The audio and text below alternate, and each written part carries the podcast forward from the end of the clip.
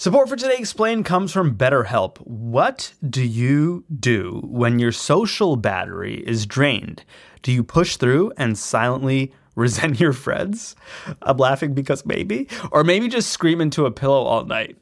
I don't do that. But if you do, that's fine. Not not judging you. Therapy can help you build more awareness of what you need and when. BetterHelp offers affordable online therapy with licensed professionals. Scheduling is convenient, and finding a therapist suited to your style is quick and easy. You can find your social sweet spot with BetterHelp. You can visit betterhelp.com slash explain today to get 10% off your first month. That's better, H-E-L-P, betterhelp.com slash explained. You know how to book flights and hotels. All you're missing is a tool to help you plan that unbelievable travel experience. That's why you need Viator. Book guided tours, excursions, and more in one place. There are over 300,000 travel experiences to choose from, so you can find something for everyone. And Viator offers free cancellation and 24 7 customer support for worry free travel. Download the Viator app now and use code Viator10 for 10% off your first booking in the app. Find travel experiences for you. Do more with Viator.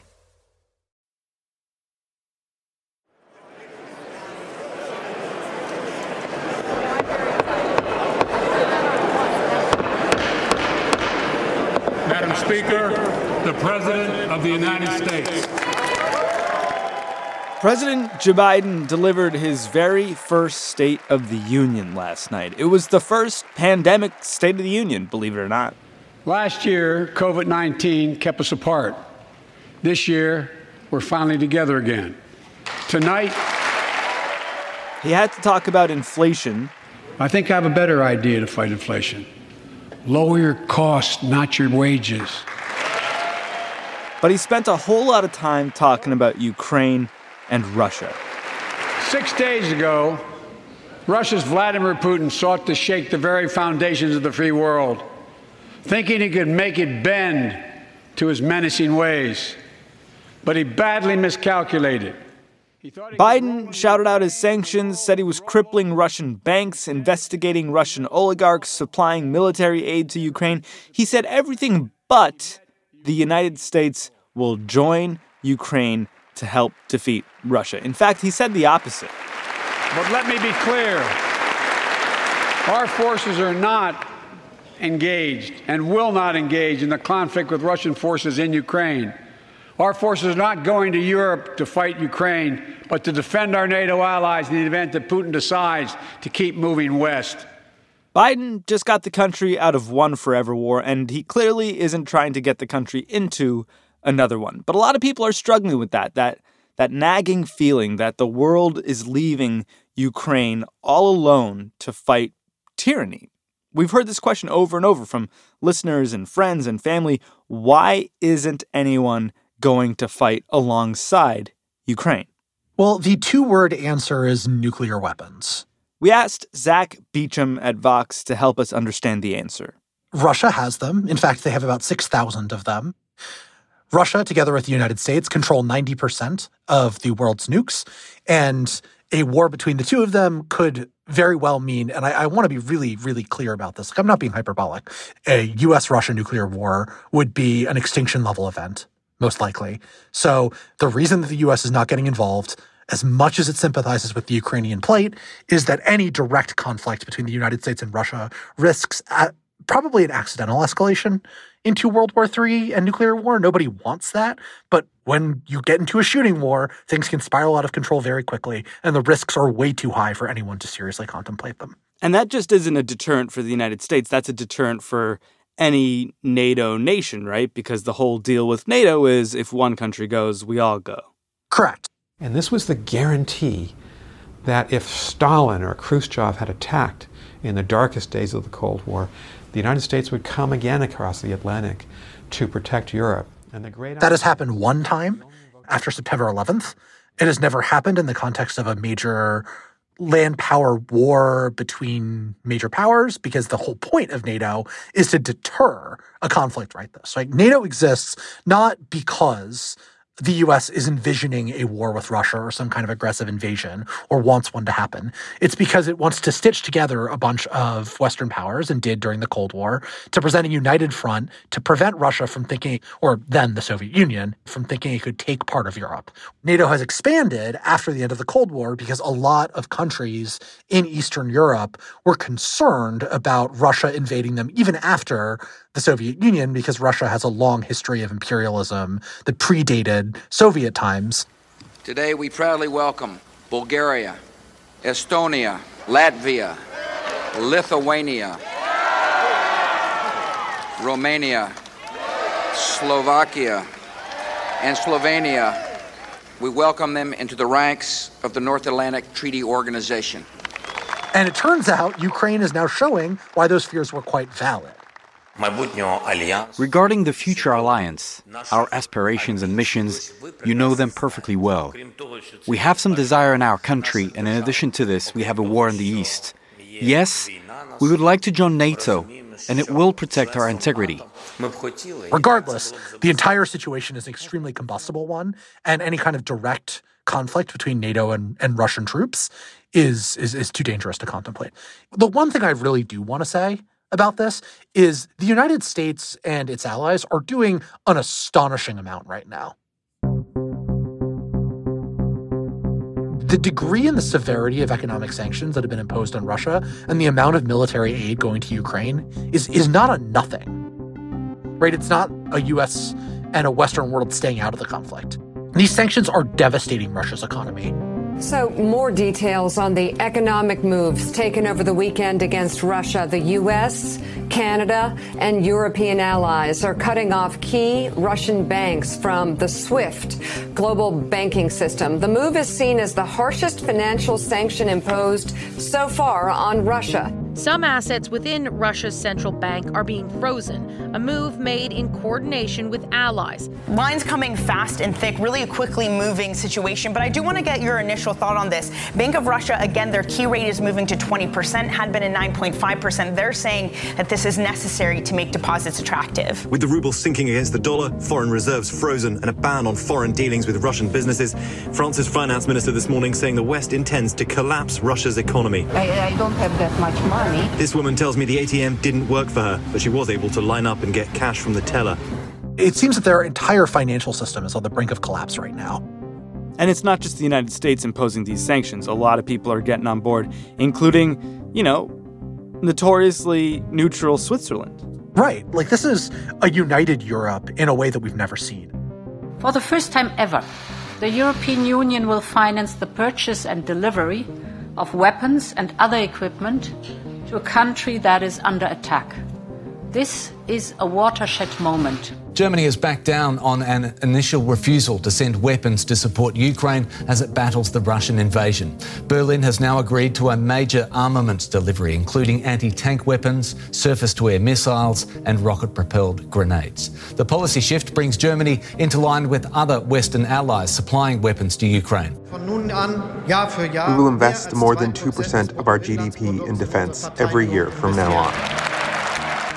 Like, I, I want to be clear this is Germany rearming, right? A, a, tectonic shift in global politics that at any other time would have been completely unthinkable. And yet it's happening. It's happening under a left wing German government. this war is a catastrophe for Ukraine, but it will also turn out to be a catastrophe for Russia. And one poll showed that 79% of Germans approve rebuilding the military, and that is directly a result of Putin's actions. That being said, all of these sort of crippling sanctions and, and historic sanctions coupled with military aid to Ukraine isn't deterring Russia. They're not cowering, they're doubling down and trying to enter the capital. How does this escalate for all those countries coming to Ukraine's aid right now? So there are a few things that could be done in terms of escalation. There are generally more ways to step up sanctions. You can start targeting the Russian oil and gas sector, though that's a mutually assured destruction scenario because then oil and gas get a lot more expensive in Europe and in the US. The International Energy Agency says all 31 member countries have agreed to release 60 million barrels of oil from their strategic reserves. On the military front, you can have a scenario where not only is the West providing military assistance to the Ukrainian military, but helping create the conditions under which, after Russia successfully occupies Ukraine, if it in fact does that, that there's a Ukrainian insurgency that's well supplied. So if the West wants to essentially bankroll the creation of a Ukrainian insurgency, it could and very well might. There's an active debate about this in the Biden administration right now. Hmm. That's if the in the event that Russia wins, right? Which it still seems very likely given how much they outgun the Ukrainians, but it's not inevitable. And if Ukraine continues its strong military performance so far and the Russians collapse in a way that seemed unthinkable just a few days ago, then Western intervention will have played a significant role in that and future escalation won't be needed. Now, Russia could escalate in all sorts of ways, and that's the really scary scenario. It's not outside the realm of possibility. Russian use of, of what's, what are called tactical nuclear weapons, which are a little bit smaller than the big city destroyers they're used to thinking of. They're designed for battlefield use to annihilate large numbers of enemy troops in one fell swoop.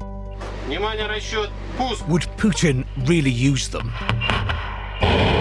He practiced a week ago, overseeing exercises of Russia's strategic deterrence forces.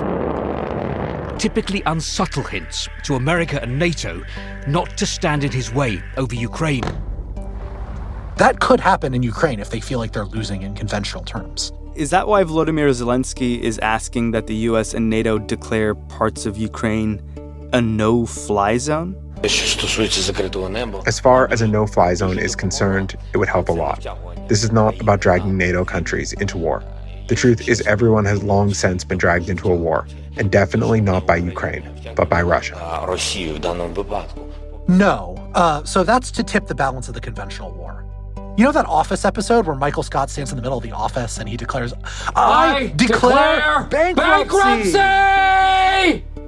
Right? Like, people think a no fly zone is like that. You declare a no fly zone, and it, it does not work that way. What, what it is, is that you put your own aircraft in that area and you say, you cannot fly here, and if you do fly in here, we will shoot you down. Mm. You police the fly zone. Correct. If the West were to impose a no fly zone over Ukraine, it could very decisively tip the balance in Ukraine's favor. And that would be the point of the intervention to defeat the Russian invasion. It could, hypothetically. I'm not saying it would, but the, a Russian loss of the skies and an inability to establish air superiority over the long run would be very, very dangerous for the Russians. But that's why they wouldn't just accede to it, which means it would it would involve shooting down Russian planes, and that means World War III. It means full on conflict between the NATO alliance and Russia, and that the risks of that escalating to nuclear conflict, they're not 100%, but they're way, way, way, way, way higher than zero.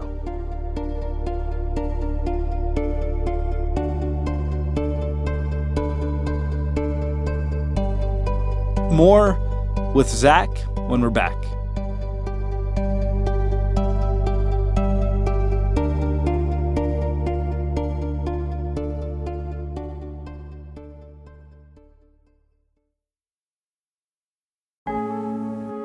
For Today Explained comes from How I Built This, which comes from Wondery. Behind every successful business is a story. Some of them are, in fact, kind of surprising. On the podcast How I Built This, host Guy Raz talks to founders behind the world's biggest companies to figure out how they did what they did. For example, Chobani's first yogurt factory, you won't believe where it was discovered. And the founder of the multi million dollar cosmetics brand Drunk Elephant was told by everyone, including her own mother, that the name sounded like a dive bar. It does. In each episode, you'll hear entrepreneurs share moments of doubt, failure, clarity, overcoming setbacks. How I Built This is all about innovation and creativity from some of the biggest names in the business. You can follow How I Built This wherever you get your podcasts. You can listen early and ad free right now on Wondery Plus. And for more business content such as this, you can listen on Wondery with shows like How I Built This, Business Wars, and many more. Wondery means business.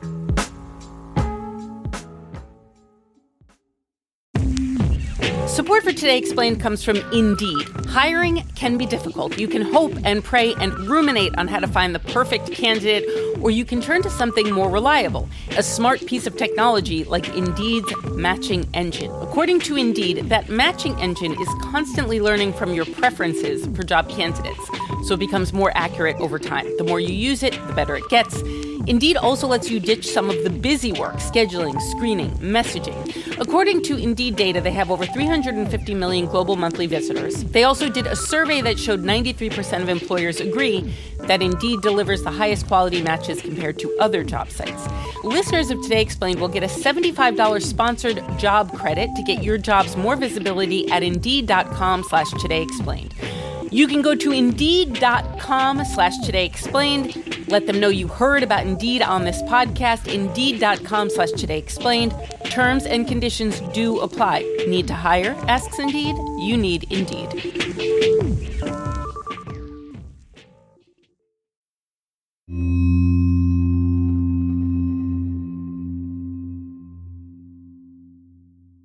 Zack, it seems pretty clear that Volodymyr Zelensky could die in this conflict with Russia.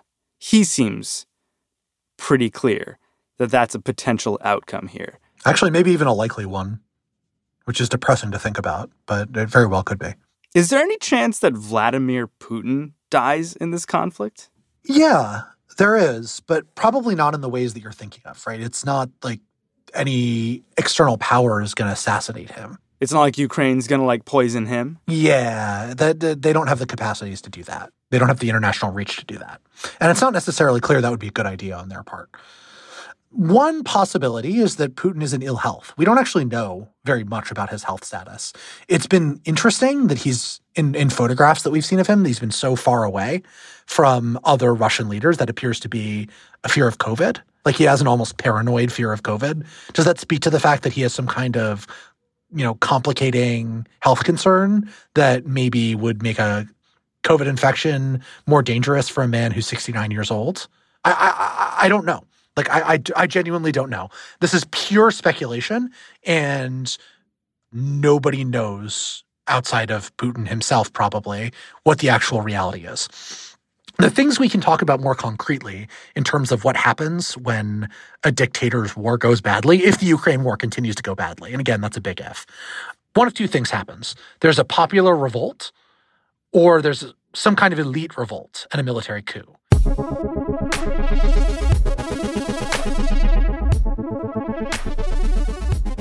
I, I would look to two things. First, the anti war protests in Russia. They're notable for a country that has been hiding the existence of the war on all of its propaganda channels, calling it a special military operation and trying to downplay the significance of the conflict. And second, for a government that's like super repressive, really intensely good at suppressing dissent and marginalizing opposition leaders that there's such a level of popular discontent suggests that if this war remains bogged down, if Russia can't make swift progress, you can imagine a, a real grassroots challenge to the Putin regime growing. The second scenario, I think, has to do with political and military leaders in the Kremlin.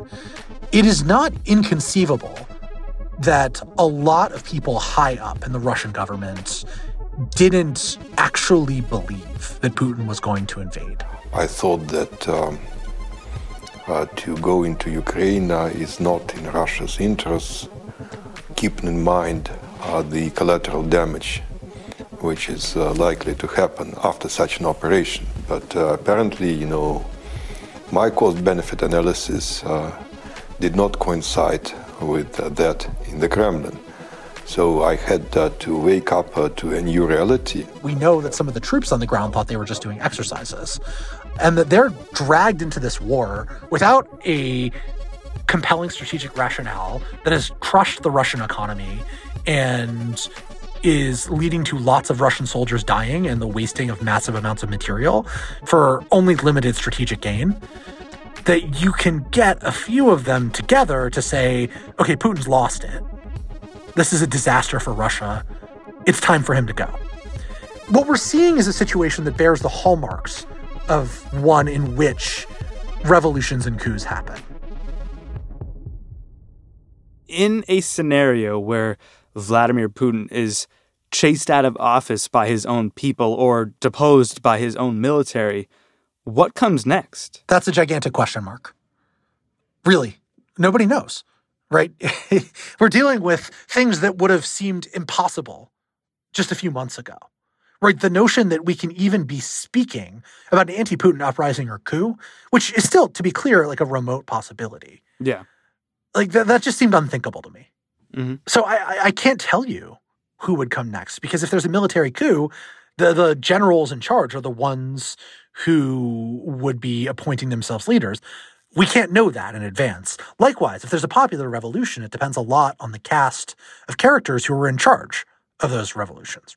And that kind of revolution could bring in, I mean, who knows, maybe Alexei Navalny, who's currently in prison, Hmm. uh, who is something of a nationalist, but also more pro Western than Putin, could join the government. Like, it, it, it's, it's, it's, it's such a remote scenario that it's difficult to forecast with any degree of reliability. It's worth noting here that Vladimir Putin did step down once, or at least pretended to step away from power to respect term limits in his country, and Medvedev took over, but Putin was clearly the puppet master.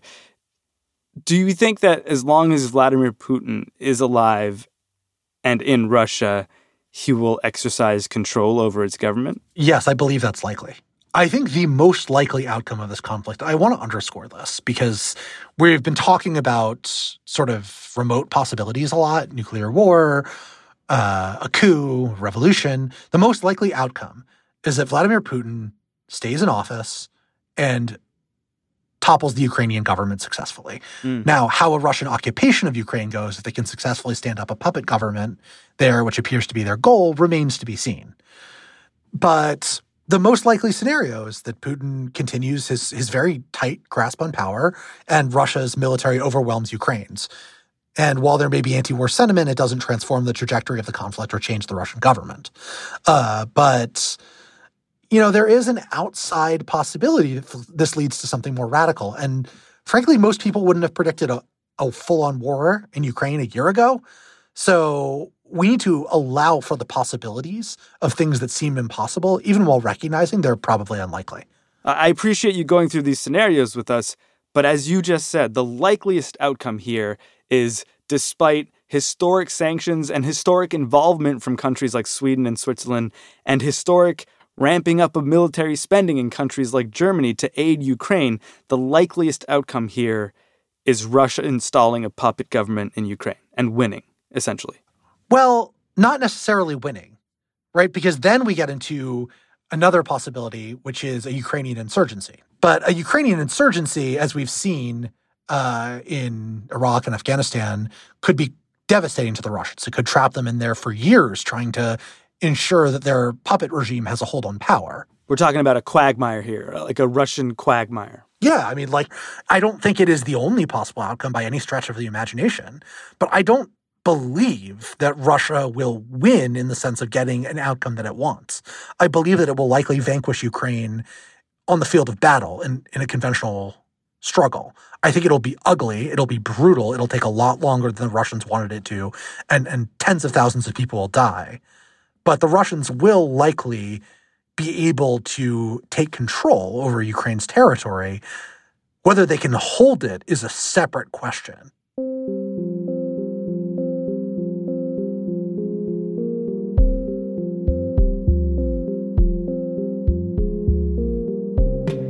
Zack Beauchamp, he's a senior correspondent at Vox, writing about the world and democracy. Read him at Vox.com. Our show today was produced by Haddi Mawagdi, edited by me and Matthew Collette, engineered by Efim Shapiro, and fact checked by Laura Bullard. I'm Sean Rameswaram. This is Today Explained.